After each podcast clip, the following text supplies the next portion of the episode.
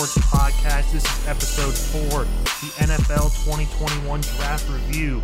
I am joined by our co-owner and founder, Dante Strella. How are we doing today? Fantastic. How are you, my man? I am doing great, and we are joined by our chief administrator and chief editor, Antonio Del Guzzo, aka Puggy. How are we doing today? I'm wonderful. How are you, bud? I'm doing great. So, draft just concluded about three hours ago. We did a little bit of reviewing, and we're going to talk about uh, who we think won the draft, who we think was who we think didn't have a good draft, and a sleeper pick, like a best value pick that we each have. So, we're going to start off with a team that we each think had a very good draft. So, I'm going to kick it over to you, Dante. Who do you think had a good draft in the 2021 NFL draft? Well, I think the Carolina Panthers had a very, very good draft. And I believe that picking Jaycee Horn in the first round really started off the draft really started off their draft uh, well, because to me, he was the number one corner on the board just because of how physical he is in man coverage. And he gets under the skin um, of receivers. And the defense really was the reason that. Uh, part of the reason, most of the reason why they did not, why they lost some games last year. And granted, there was needed some improvement on the offensive side of the ball, and they went out and got Sam Darnold, who is going to be coached by Joe Brady now, who is a young and up and coming um, offensive coordinator.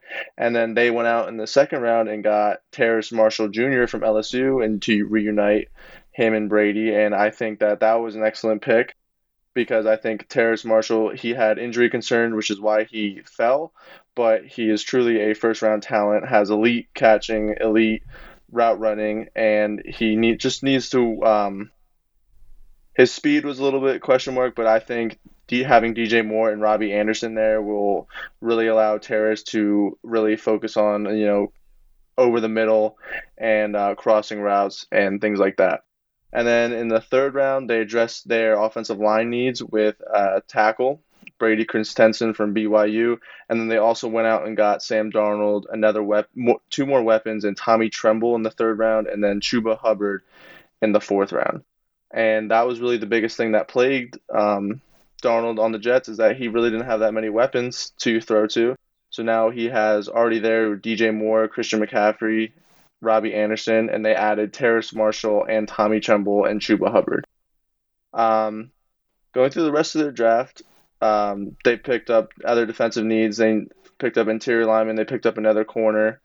Um, and they picked up uh, another interior lineman in the last round. And then they picked up on the offensive side of the ball uh, another receiver, Shi Smith from South Carolina. And then um, they also picked up a guard from Alabama, Deonte Brown, who I think was a great value pick for uh, for the sixth round, who I feel like could end up being a starter in the NFL.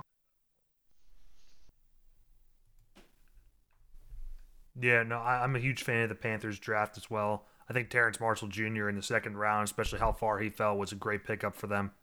I agree. I, I really think he. I think he's going to be good. I think he's going to be special. Honestly, I think he's going to end up being that number one, the number one receiver in that offense. Yeah, and I, I had Terrence Marshall Jr. going to the Ravens in the first round. That is your. Yeah, that's where I had him going to. I thought he was. I thought he was for sure a lock. If it was just me, or this year, it seemed like a lot of like injuries plagued teams from getting them like at an earlier time. For sure, and, for sure. And COVID opt outs. Yeah, that's why that's why I think it was just weird in general because Terrace. I mean, Terrace was on pace he to have a like a I think it was like a thirteen hundred yard season, and then he opted out once um, their starting quarterback got hurt, and he realized that they weren't going to be really competing. Um, but he's still he, to me he was a first round talent. I mean, I watched him since in the 2019 season, and he was special. I, and then he took a, once Justin Jefferson and Ja'Marr Chase left, he took over the number one role this season, and really dominated. So I, I was just really shocked that he fell all the way to pick 59. But I think the Panthers really got us really got a steal in this one. Yeah, I agree. Uh, Puggy, who is uh, your standout team? Who do you think did well in your eyes? Um, in my eyes, I think the Dolphins did a great job. To start off, they got, in my eyes, the second best receiver after Ja'Marr Chase and Jaylen Waddle. Not only is he an explosive player, people compare him to Tyreek Hill. This man is bursting off the line of scrimmage. He's great in the slot. He's great wide out. And not only that, they're reuniting him with Tua, which, as I guess now we can all say, Tua is the future for the Dolphins at this rate. So by giving him a weapon he's comfortable with, it definitely will boost his confidence for the season. Alongside now also having Will Fuller, so it's like they're kind of giving faith in him, which is a good sign. And then after that, later on in the first round, they drafted Jaelan Phillips, which I actually found out Miami had like the 13th ranked defensive line last year, which I mean it's not the worst, but it's not the greatest. And as we all know, Brian Flores loves the whole idea of blitzing, blitzing, blitzing. But the problem is they never had an elite pass rusher. So hopefully in Jaelan Phillips with that draft, I believe they can honestly find that elite pass rusher. Even with the whole injury problems they had, I think that's something that gets looked on too much, and I think he could overcome and become what he, they need. And then the second round, they they addressed the defense even more. They got Jevon um, Holland. Excuse me if I said that wrong, but he's a safety that played for Oregon phenomenally these past two seasons. And what I'm reading is this is he was able to play both safety and corner. And I don't know if you both remember, but the Dolphins have been doing an overhaul on their defense. The past two years, they've been going crazy on drafting corners, boosting corners from getting Byron Jones free agency. So by adding Jevon Holland, they're making that defensive side a lot younger and like a lot more stronger. But then going back on the offensive side, they drafted Liam Eichenberg, who before this this whole college season started was one of the highly regarded tackles in the, the draft, which is great for Tua. I mean, obviously we all had that that whole worry about Tua getting injured and all that, so they're protecting him even more. So obviously, like in my eyes, I think this draft, like for the Dolphins, was probably one of the best drafts for me because they helped what they could see be the franchise like star. Yeah, no, I, I agree with that. That Jaelan Phillips pick and just revitalizing that defense is very is very important because they, I think they had some not necessarily holes to fill, but like places to boost, and I think they did a good job of doing that in the draft. Yeah, that's like honestly like Miami was not in like a position where they had to desperately desperately fix stuff, but like you just said, they just had to boost it, and that's what they did. I mean, like I said, they got a new tackle, and then I'm actually looking at right now. In the seventh round, they did get another tackle. Woohoo! It's the seventh round, but you know what? Anything helps. You know. Yeah, it's it's all about what you do when you get there, not when you're drafted. So exactly. Uh, what do yeah. you want to add, Dante? I was gonna say, to for me, like I don't know, Jaelan Phillips had to medically retire from UCLA, and then he went to Miami, and he was definitely by far the best pass rusher in this draft. I feel like, but maybe Azeez Ojulari, but him and Jaelan are both at the top, and but I it's just it's just questionable to me. So that's where I worry a little bit. But if he can stay healthy, then for sure.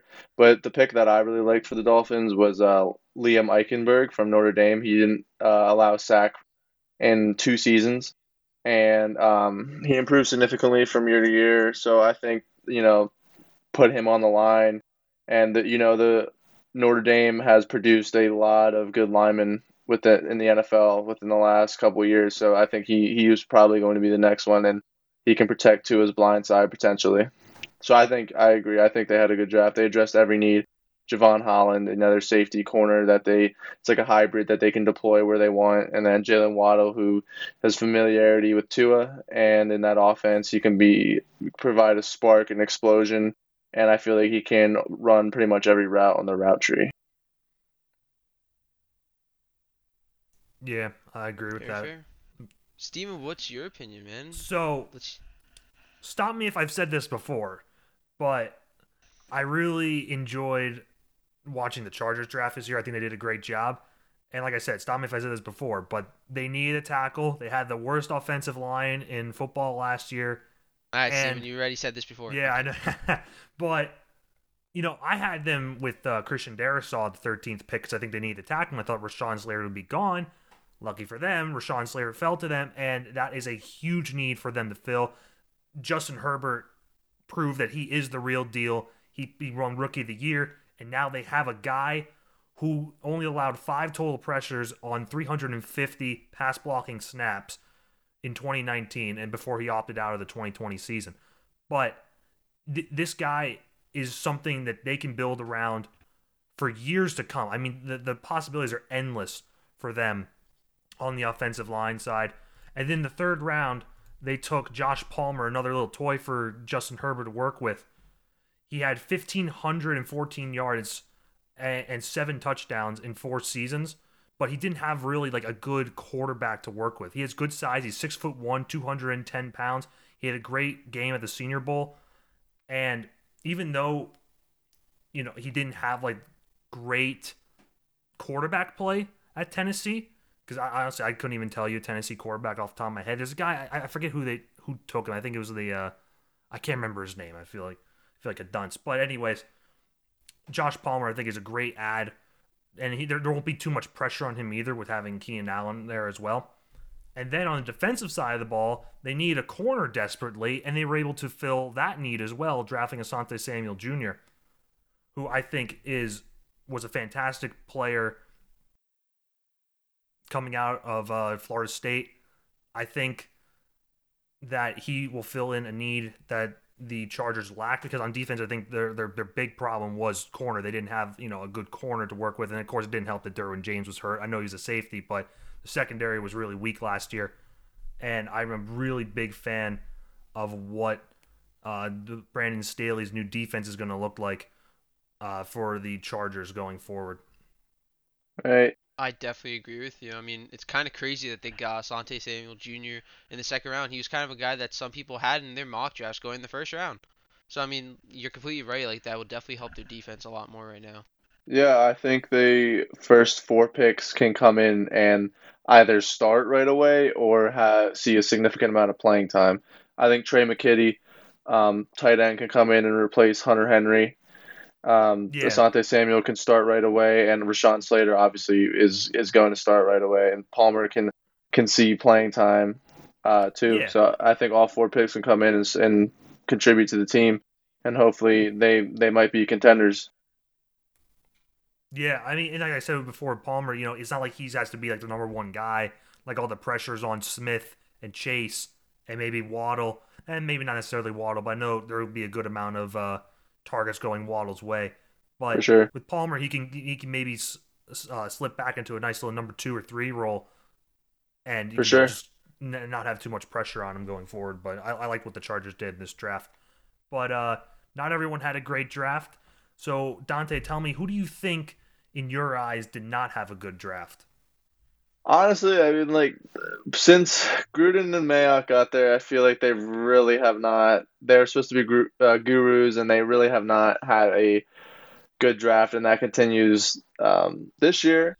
Um, I remember their. I think I saw that their 2018 class, their first class, none of them remain on the team, and this might be another one when that happens. Really, their only good pick, I think, was Trevon Moehrig in the second round, but I think they reached for Alex Leatherwood. Um, I think there were better tackles on the on the board still available. Um, I I just, I mean they they did fill the need at right tackle, but like I said, I think they reached. Uh, Moehrig was a was a was a pretty good pick. Um, but I just I just don't like the. I feel like Malcolm Koonce edge edge rusher, is that his name?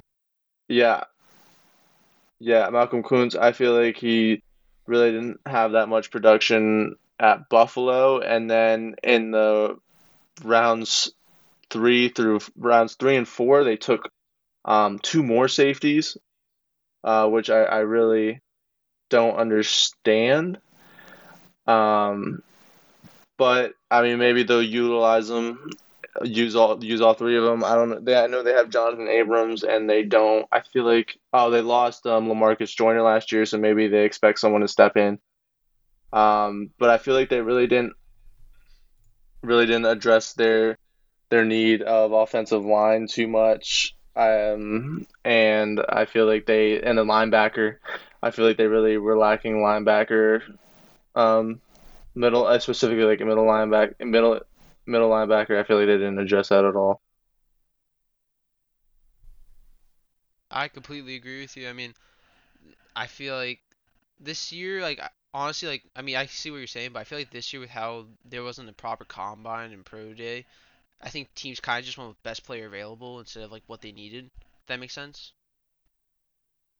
Yeah, But I mean, like that, I feel like every team's like strategy is different though.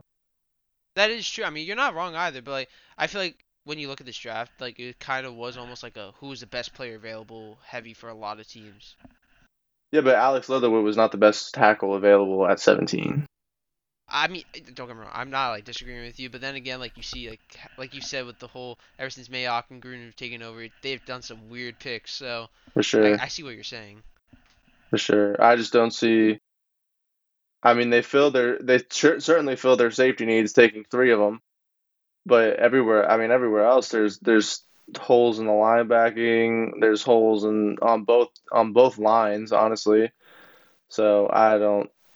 I think they. I, I don't think they had a good draft. What about you, Stevo? What do you think?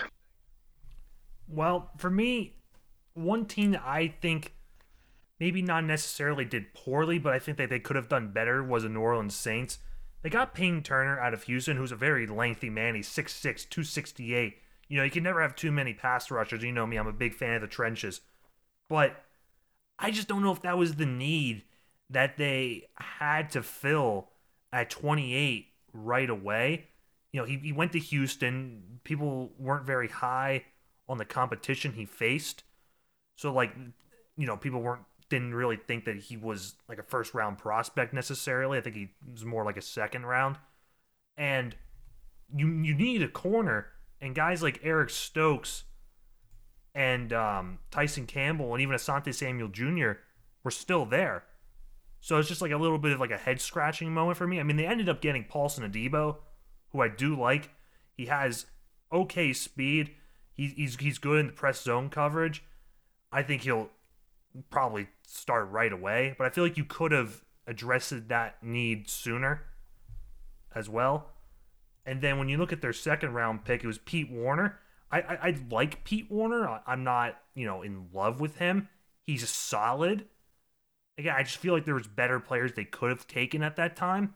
So I'm I'm just not I'm not blown away with them. I mean, we're never gonna know exactly who's right and who's wrong until at least like four years out because so much can change in this time. But just looking sure.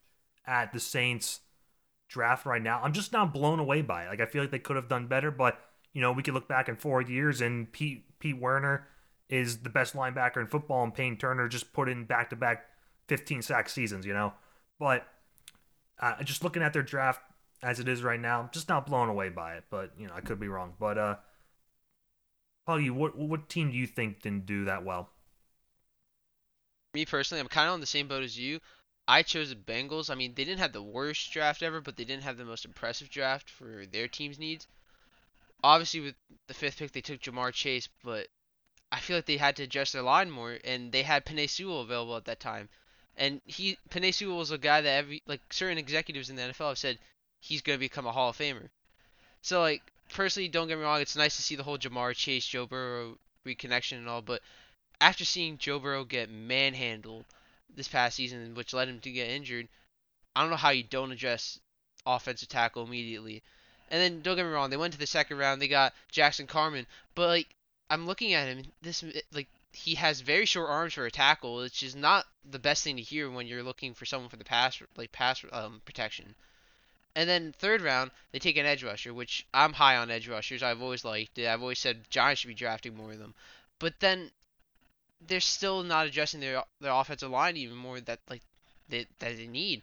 They passed up on people like Ben Cleveland in the third round, who I believed was one of the best guards in this year to take, and I just don't see what the Bengals are trying to get at when they're passing up on all these tackles and linemen.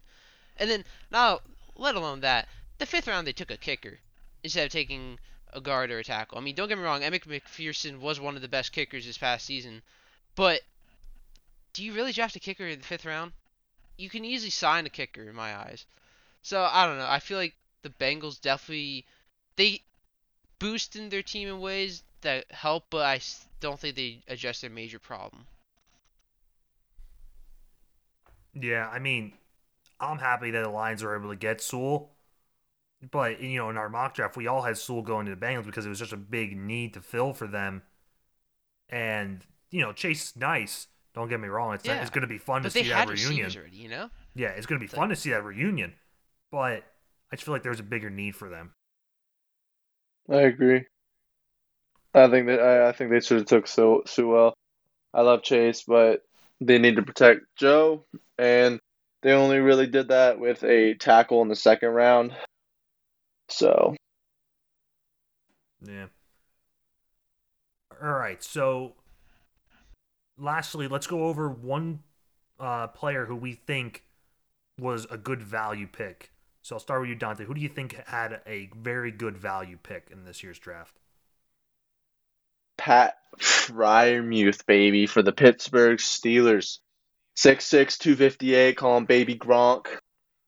Um, you know, Ella was questioned a lot when people when the Steelers took him, and like I was one of those people at first, and then I delve into it and I thought about it and I saw what people were saying on Twitter, and it does make sense. In Matt Canada's system, the offensive coordinator, they do run a two tight end set. Eric Ebron will not be there next year, most likely, so this is a this is probably his replacement and potentially the tight end for the future instead of just like an you know an average average player. Um, I feel like they're going to get the tight end more involved, and I feel like he really brings. He's he's dynamic. You know, he's a he's a do it all. He's like a Mike Gesicki. He's really athletic. Um, he can run routes. He has great hands, and also one thing that you know has really lacked from Eric Ebron is his is because of the blocking ability. So I think bringing that into the Steelers for it will immediately help the run game. Uh, having a tight end who can block and not get pushed off the ball immediately will help. Um, really, the only um, he had surgery, and that that's about it. That's the only really real concern with him. Um, and I think Steelers fans shouldn't be upset with the second round pick for him because you know the Steelers always their draft strategy is draft by best available on their big board and not for need because that tends to lead to reaching. So I think the Steelers fans should have faith in Colbert and Tomlin and know and understand that they know what they're doing. What about you, Puggy? So I'm gonna kind of go with someone in the fourth round.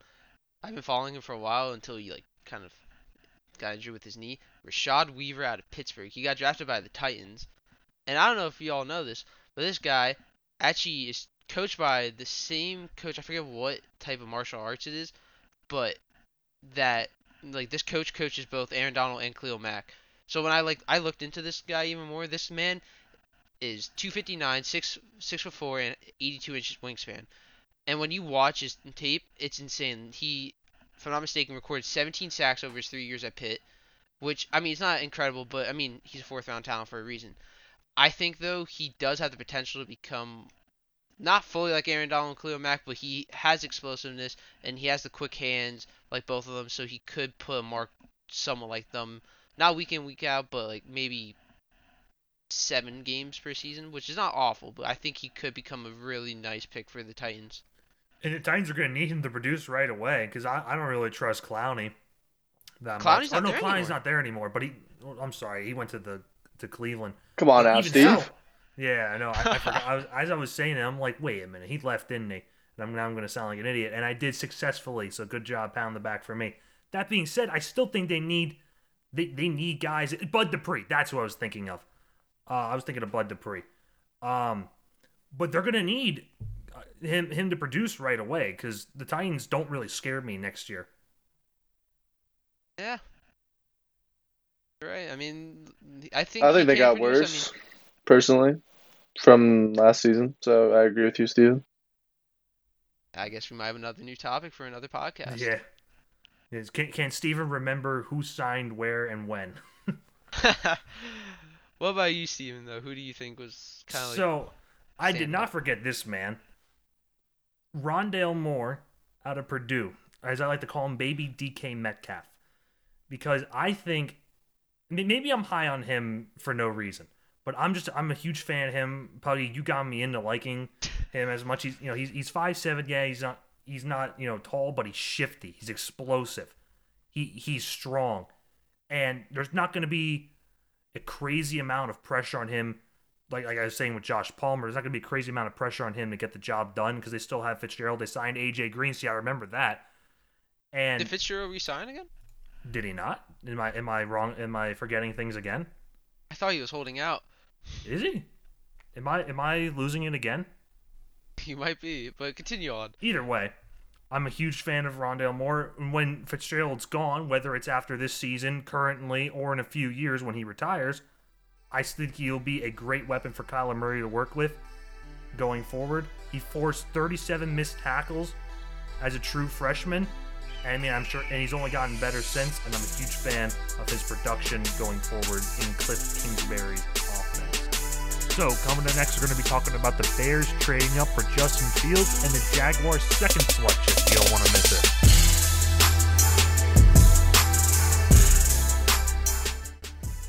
Are you looking for a fresh cut this summer? Well, head over to at underscore Edwin the Barber underscore on Instagram so that you can enjoy the ETB experience. Edwin is a self-taught barber that will make you feel like a new person after a fresh cut.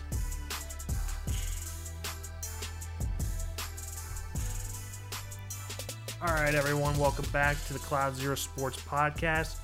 We're going to be talking about some of the first round picks that were going on. And one thing I want to talk about is the Justin Fields pick. The Bears moved up to get their guy. They're moving on from Trubisky. Yeah, sure, they signed Andy Dalton, and they had, still have Nick Foles riding the bench as well.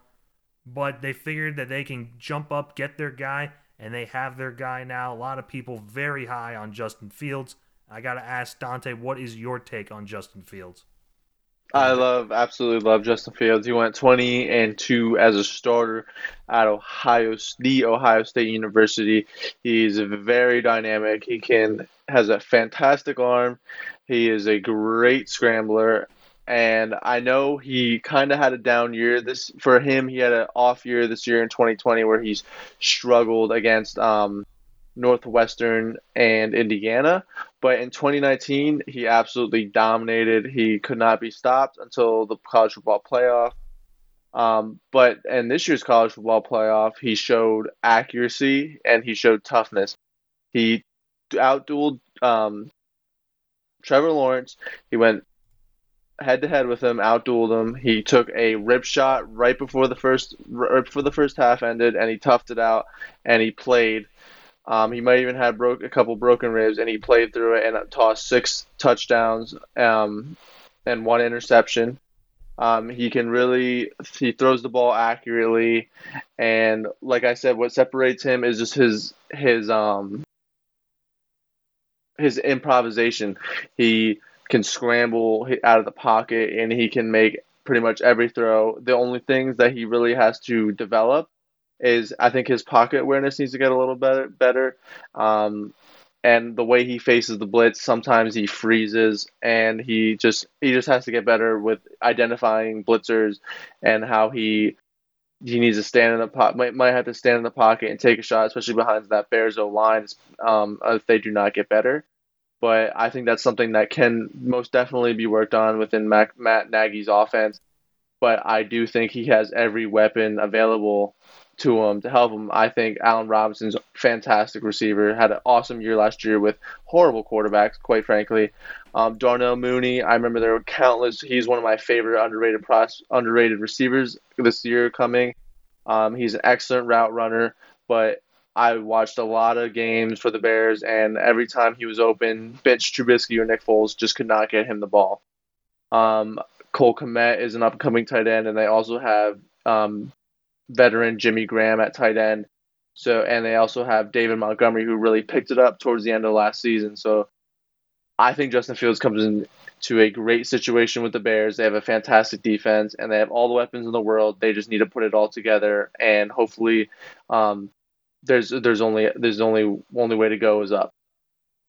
Yeah, I agree because they didn't really give up too much. Yeah, they gave up a first round next year, but that's not too to get much. their franchise quarterback. It- that's yeah, not that's not no. that's nothing. Exactly, and especially what they gave up to move one spot to get Trubisky a couple of years ago, compared to this, I think it was a great move, and it also benefited the Giants too when when the Giants moved back. But for me, you know, Nagy and uh, the GM, I forget his name, Ryan Pace. Yeah, they're- they're on borrowed time, and I feel For like sure. they, and and they knew like, okay, we got to make a move to save our butts because if they didn't make this move and they stuck it out with Andy Dalton and Nick Foles, my guess is a year from now they don't have that job still. I mean, they still might not have the job. It just depends how the performance. But I think Justin Fields is talented enough to keep their jobs alive going forward, and I think Nagy is going to have a fun time using him in his scheme. I like you were saying about the uh, the uh, semifinal game in the college football playoffs. The kid is tough as nails. I mean, he took He was shots. composed from there. on. He, he did not show any any signs of pain. He just kept playing. Yep, he just kept playing. It, it was just really gritty. It was great to watch. And real, I, I think it increased his stock a lot. And then to help protect him, they got Teven Jenkins in the second round, who many and they traded could- up for him too. Add to the aggressiveness of Nagy and uh, Pace. Yeah, yeah. They're, they said, you know what, we are going to try and put together the best possible team that we can right now. And I think Teven Jenkins, he was a first round uh, talent on many boards. Yeah, he doesn't have very good, like very long arms, but he's great in the run game. He, I, I think he could definitely develop as a pass blocker. I mean, they're, they're they're doing their best to help him out now. They already have, like you said, the weapons. So I think Justin Fields is in a good situation. Who knows with the Rodgers situation how that will end up? Because they, they might end up the uh, Packers might end up rolling out with Jordan Love if Rodgers gets out of there or retires. Right. The Lions aren't doing anything, and the Vikings are a little bit of a wild card. So the I mean it's true. The Lions. What, what are the Lions going For to do? I mean, sure, for sure. I no, mean- you're right. I mean, we, they they could surprise us. I mean, they would have to over they would have to invent a new word for overachieving to to get to the playoffs. But the point I'm trying to make is, I think if the cards fall right for the Bears, and I think they have half of those cards going right for them right now, I think the Bears have a good shot to win this division. Well, think about this too. I mean, they went, they made the playoffs with Mitch Trubisky and Nick Foles interchanging throughout the season. Yeah, So imagine Yeah. if they have a guy who can actually get the receivers the ball and let that defense go to work. I mean, they they definitely have a high, very very high ceiling. I think um, with Justin Fields in the future. to counteract that kind of, I mean, don't get me wrong, I think the Justin Fields um, draft was amazing, but Justin Fields is not really that aggressive in my eyes when it comes to passing. Like you kind of said, like his pocket awareness is not that great, and like many people said before the draft started, he never really looked for the contested throw. He only looked for open, wide open targets. So I mean, that's something he needs to develop. Obviously, he will over time, but I think that could be a factor in towards the Bears making the playoffs this year in my eyes, especially also uh, on the flip side of the team, like the defense, they did lose a lot of their key players, like Kyle Fuller and Akiem Hicks, if I'm not mistaken. I think they So still I have don't. I Hicks, mean- don't they? I thought he got cut, if I'm not mistaken. yeah. weren't they going to send him over to Seattle in a trade for Russell Wilson, but they just ended up cutting him anyway? If I'm not mistaken, that's what I thought happened. But you get what I'm trying to say, though. Like, I mean, obviously Fields is a talented player. I mean, he can't, he can, like you said, Dante. I mean, Dante perfectly said everything about him. He could run, he could take shots. Even No, he like you said, Akiem's on the Bears. nails. But they didn't get rid Oh. of him. No, they he's cut, uh, they cut Alright. Fuller, right? Yeah, well, Fuller, yeah, Mm, they did. Full, they did lose Fuller for sure. Yeah, that hurts, but yeah. Go on. Sorry. No, you're good. But um, I mean, I don't know. Definitely the Just Fields thing was a big statement pick, and I do think he will be great. But I think he needs to develop because at the same Well, for time, sure. out of nowhere, his his stock dropped right before the draft. I mean, Dante, you're a guy that said he should have been drafted second overall or at least higher, and I don't know what causes stock to drop so much. Yeah, and I think I think that's just due to um, his lack of pocket awareness, but like I, I think that's something that can be developed, especially because his accuracy is just so it's so precise. So I think it's It's phenomenal. It is pinpoint. exactly. So I, I think if he develop if he just develops that pocket awareness to hang in there a little bit, roll to know when to roll out, know when to throw, know when to check down to his running back. Those little things, pair that with the what he already has in accuracy. I mean, I think he's he's their franchise franchise guy for years to come. I mean, I, I think I I love it. I mean, I love the pick. I love Justin Fields. I think the Jets and Niners honestly messed up taking. I don't think Zach Wilson's going to be good at all. Trey Lance, I think he's going to be. I think he he can be. He's gonna, definitely going to be better than Zach Wilson, but Zach Wilson, I don't think he's going to be good. So I definitely love Justin Fields. I just want to add one quick thing. Puggy, you were saying how like you know he only goes for the open receiver, doesn't throw many contested balls, and it's something he'll have to get accustomed to in the NFL. Allen Robinson's a pretty good toy to work with to get that job done. Oh, he definitely is. Don't get me wrong, but I mean, like, you still need to build that confidence level to like be, say, like, oh, I'm willing to throw to this guy, even though he has a guy right on Yeah, him. well, you know? Allen Robinson's one one of those guys where you could definitely build trust quickly, and I think the Bears franchise tagging him, it, it was is now actually a good move, and I'd be willing to bet Allen Robinson woke up a little bit happier after they took Justin Fields, because I know he didn't he didn't really want to stay there, he wanted to move out, but Look out. Look out for Darnell Mooney too, boys. I'm Oh, telling yeah, you. of course. Yeah, you you are a preacher for him. I I love I love route runners, man. I doesn't matter if you're like it's it's how Cole Beasley, Wes Welker, and all them boys make all the slow people make their money. And Cooper Kupp is is route running, and Darnell Mooney's uh, he's not slow, but he can definitely run some routes. Same with Justin Jefferson. Same with uh, Ja'Marr Chase. Like all all those guys is just route. Stefon Diggs, one of the best route runners in the NFL. Davante Adams, like route running, they're definitely not the fastest, but the route running gets them open. So that's why I think Darnell Mooney can take that next level step this year. Or hey, even their news draft, um, Dazz Newsome. I don't know if you ever watched highlights of him, but he's explosive and is really good at route running. Is he? Yeah, no, I haven't really seen too much on him. But yeah, and that's another weapon then for him. So I, I think I I think Fields overall, I think he's gonna he's definitely gonna be a day one starter. I, I mean, I'll be shocked if Andy Dalton starts. Maybe Andy Dalton starts the first couple weeks, first week or two, but I expect by like week five for Fields to be in there. I mean, they got to give him a shot. I mean, you don't take you don't trade up for him. As Stephen said, Pace and Nagy are both on the hot seat probably for the most part. So you don't trade up for him and have him sit on the bench. So I'd be I'd be hard pressed to find if he doesn't start week one, let it, and then if not, come in by week five. Yep, I agree completely with you guys. But one thing I want to get your take on, shifting gears a little bit, the Jaguars. Yeah, they, they took Trevor Lawrence as a home run pick. You know, I, I mean, there was really no doubt about any of that. But then I want to talk about what they did with their second first round pick, Travis Etienne. Dante, what do you think about this pick? I mean, I just it's a great pick. I just don't understand it, and I know Urban Meyer came out and said that they want to they see him more as a third down back. But if anything, that makes it even worse because why would you take a third down back with your second overall pick Yeah. when you could have gotten a weapon for Trevor Lawrence, another sorry, a receiver for Trevor Lawrence. A, I mean, I know they got Walker Little in the second round, which honestly was pretty good, pretty good value, pretty good pick, honestly. Um, but like I said, they could have got a receiver. I mean, they could have added someone on defense. God knows that defense was horrible last year, so they could have added, um, shored up that secondary a little bit with a higher pick, um, rather than take a guy who I mean, who guy who will just serve as a third down running back. Now, if they use him as an every down running back, then okay, fine. But just to use as a third down running back just doesn't make sense to me. Um, I love Travis Etienne coming out. Um, he's very explosive, very explosive pass catcher. Um, he can always take, always is a threat to take it to the house every time he has the ball. But like I said, um, just at the 25th pick, I just don't really understand it fully.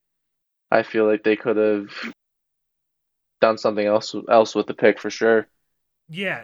And they had they have James Robinson. They also have Yeah, Carlos yeah. Hyde. Sorry, I didn't even mention that. Yeah, Yeah, they have James like- Robinson. And then they said, "Oh, we're going to bring you in, like you said, as a third down back." Well, why? Why are you drafting a third down back in in the first round? I mean, maybe that's like a smokescreen or something, but I just don't understand. Like you said, you there's many. And they signed they signed someone else too, didn't they? Uh, what's his name? They signed some. They have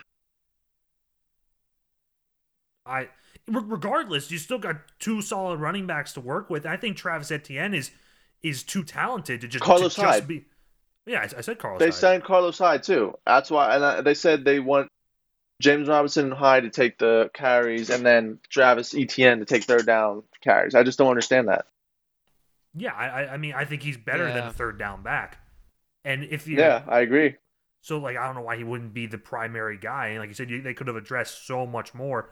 I mean, which they did by taking, um, uh, what the heck's his name? By taking Tyson Campbell. Yeah, that was a good pick for sure. But you know, you could have had Tyson Campbell JOK. and JOK if you wanted to, yeah. Yeah. Or you could have had They could have had Moehrig. him. They could have solidified him as the middle linebacker for the future. I mean, that's what I would have done, honestly. I don't, and then take Tyson Campbell with their second pick. So they addressed right there. They addressed um, the defense. They addressed middle, the linebacking corps as well as their second and shore up their secondary with Tyson Campbell. So I don't understand. I do like the pick of Walker Little. I think that was a great pick, but Definitely is. yeah, I just don't understand what Tra- I don't understand Travis Etienne. yeah, I don't. What's your take, Puggy?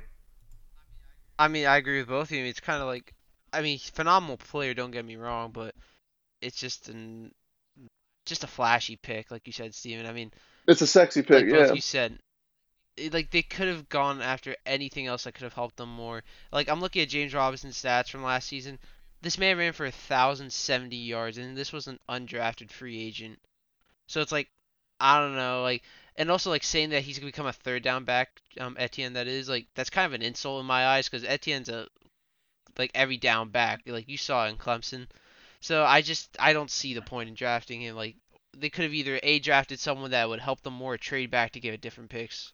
In my Yeah, and then Trevor Lawrence is looking at Urban Meyer saying that oh he's going to be a third down back. Like Trevor's looking at him like this, this is my boy. Like we can get the job done every every down. What do you mean just a third down back? But like I said, it could be a smokescreen because then you know teams are preparing for James Robinson the whole year, and now Travis Etienne's taking the the bulk of the carries. But either way, I still think they could have addressed other needs. definitely. All right, so after another one more small break, we are going to address our team's draft and how we think the Giants, Lions, and Steelers did. So you don't want to miss our final segment coming up.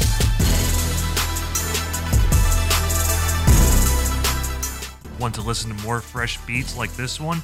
Well, head on over to 33 Ranger Music on SoundCloud.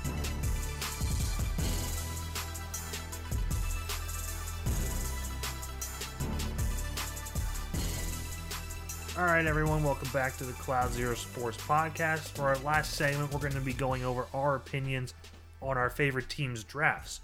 So, Dante, how do you think the Steelers did in this year's draft? Um, I think the Steelers had a. I rate them as having a B plus A draft.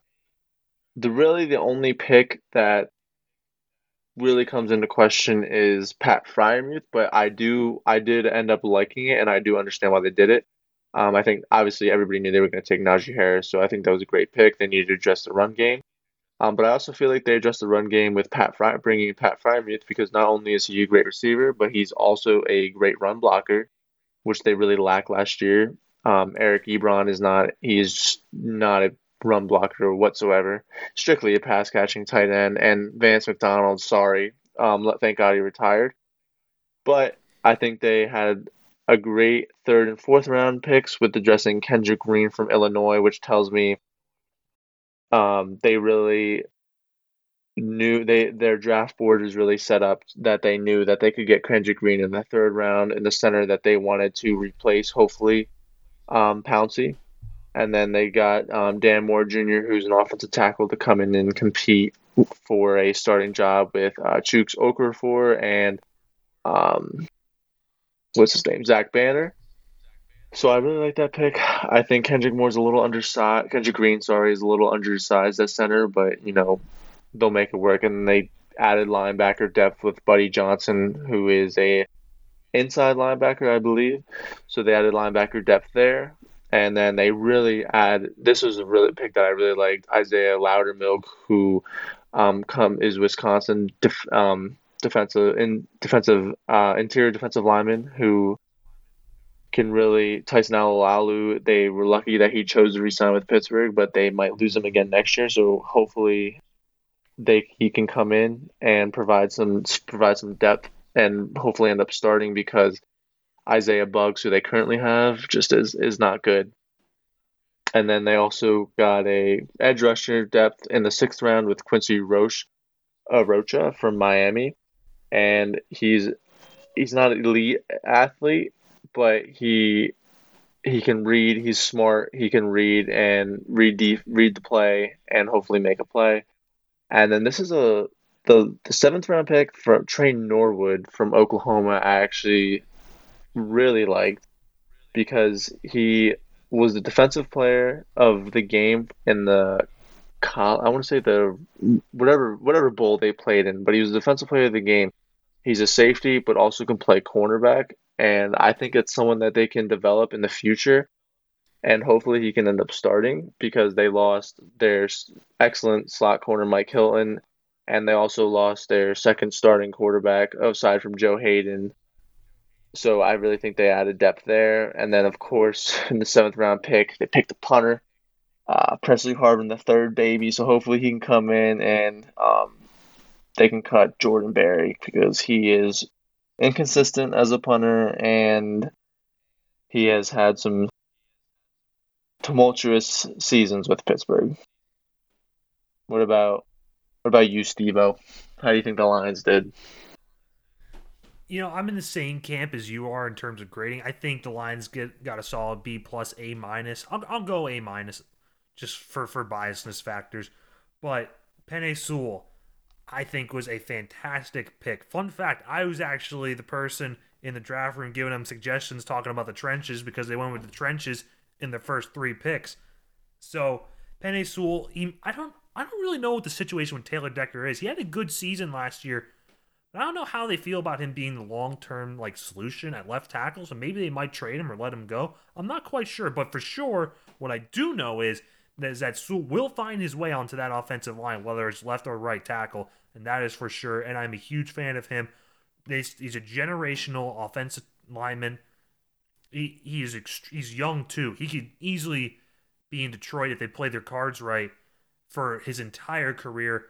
I mean, I don't know if you guys saw it, but Brad Holmes was out of his mind excited when he made his first pick as a GM. I don't know if it's because it was his first pick or because it was a combination of getting Sewell as well. What I know, he was going crazy, and I, I know that Jared Goff is happy that he's going to get protection because the Lions' O line was okay last year.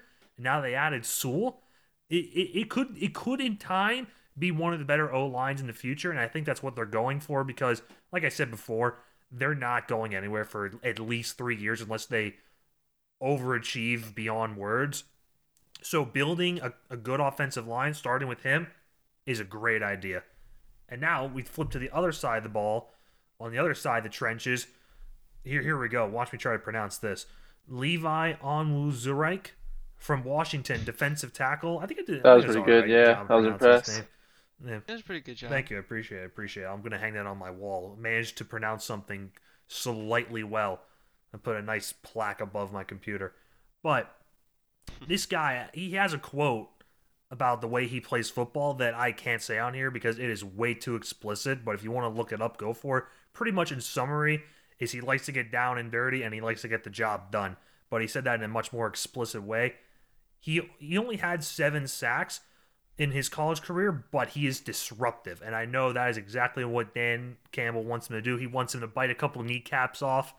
So I'm really excited for that. I think he has the uh, potential to, to become a good pass rusher with the right coaching. And I think under Dan Campbell's regime, that could definitely happen. And then the third round, they went with another big boy. They went with a defensive tackle who all he does is he eats up blocks. Alim McNeill out of NC State. This dude, he might not get sacks, but he eats up blocks. It kind of reminds me of, um, oh my goodness, what's his name?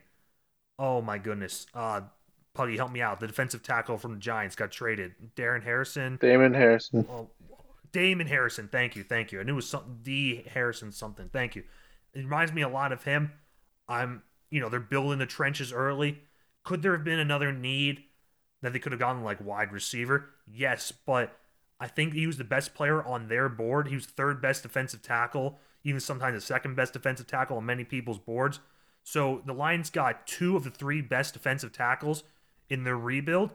And building the trenches like that is going to be fantastic for them moving forward. And then maybe they could focus on like true edge rushers in the coming years. I know they have Romeo Okwara. They got him for a three year deal. So he'll be there for a while, which is nice. And then the fourth round, they got they get, they make some good picks here. They got Amon-Ra St. Brown named after an Egyptian god. There's nothing necessarily that stands out with him besides that he's solid across the board with everything that he does. And I think that's a good Like a Juju Smith Schuster. target. Yeah, either he does everything solid. Like he's not like he doesn't have like elite speed or elite route running or you know not elite at getting contested balls, but he's not terrible in any of those fields either. And the wide the Lions have no wide receivers really to work with. I mean that's not necessarily true. They have Tyrell Tyrell Williams and they have Breshad Perriman. They have Quintez Cephus, who I know they're high on.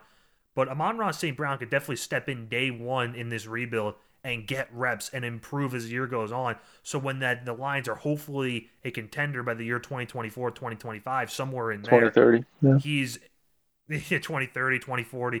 no, but but for real though, I think that If we're lucky. Now. yeah, I think that was a good pick for them for a guy to develop. And of course, they're not done picking. Yeah, they still have another couple years to develop other talent as well.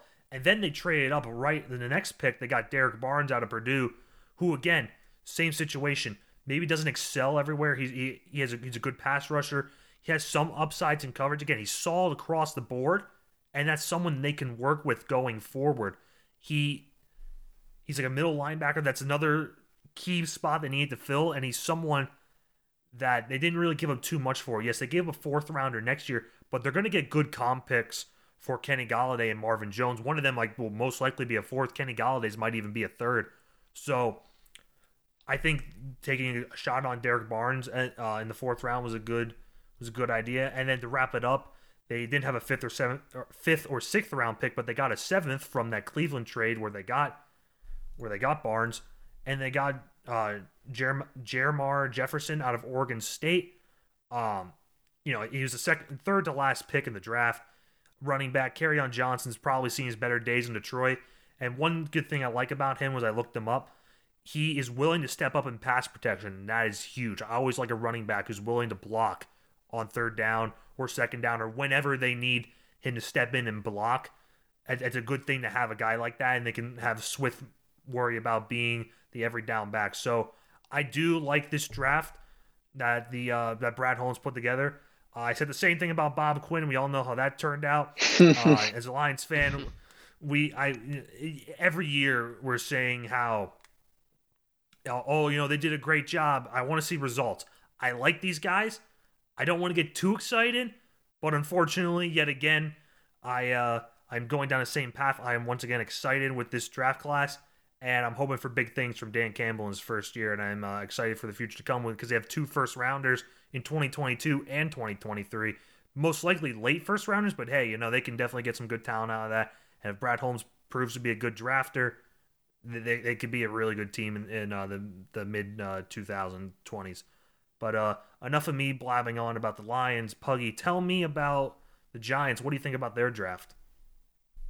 I just gotta say it was kind of a shock. I mean, Dave Gettleman traded him down twice. Yeah, Like in one one draft alone, he's never done this before, so it was just a shock at I heard he had two concussions. That's why he did it. For uh, each trade Just down, might honestly. he had a concussion. But uh, yeah. Anyways, keep going.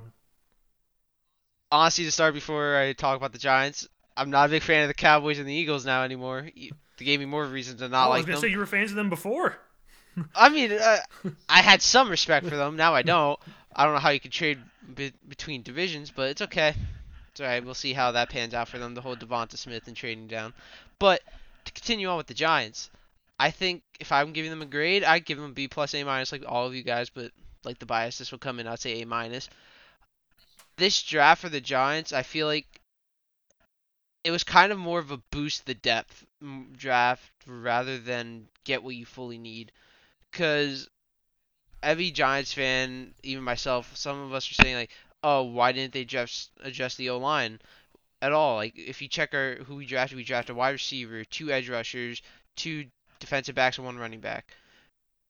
And obviously, there are times where we pass up on an offensive guard or offensive tackle, but I'll get into that very shortly. Start off though with round one, we take Kadarius Toney from Florida. I thought that's an impressive pick to take. I mean, I watched tape on this guy after the pick. He's just phenomenal. He, in my eyes, he reminds me of an Odell. Odell, like he, but more shifty and elusive. He had 120 receptions for 1,500 yards during his career at Florida. Had 12 touchdowns. He rushed 66 times for 580 yards. Had two rushing touchdowns and one return TD. While he may be an actual true wide receiver for one year so far, this is Joe Judge's prodigy. Like this is his project, and like some people might not remember this. Joe Judge was a wide receiver coach, so this is a perfect opportunity for Toney. Like Joe Judge can't like form into what he needs to become. Then in the second round, second round comes around, the Giants phenomenal with the pick. The pick they got Azeez Ojulari even after trading down. Good pronunciation. This man, while he what was that? Good pronunciation on the on him. Thank you. This is a guy that yes, he may have knee injuries. Injuries like scare everyone, but I think if he can overcome it, he will be phenomenal again. He with three years he played at Georgia, he had 15 sacks and had about, if I'm not mistaken, 18 tackles for loss, which is not it's not awful. It's pretty good. It's solid, and I think they got him for a good deal. I mean, they traded back. They got. Uh, I'm checking right now. They got. Obvi- they got another third round pick for from the Dolphins for doing that, which I believe was great. I mean, obviously with what Dave Gettleman did this year, he's boosting for the future, and the potential chance that if Daniel Jones doesn't pan out this season, we could potentially trade up next year and get a new quarterback. So so far that is what I'm liking from this past year's draft. I mean, we definitely boosted the team depth wise and got us ready for any potential mishaps. But then after the first two rounds, I mean, there wasn't much to say about who we draft. I mean, defensive back Aaron Robinson from U- UCF. I looked into him. He's a very solid player. I mean, he's a, one of those defensive backs that literally know routes like on the snap of his fingers.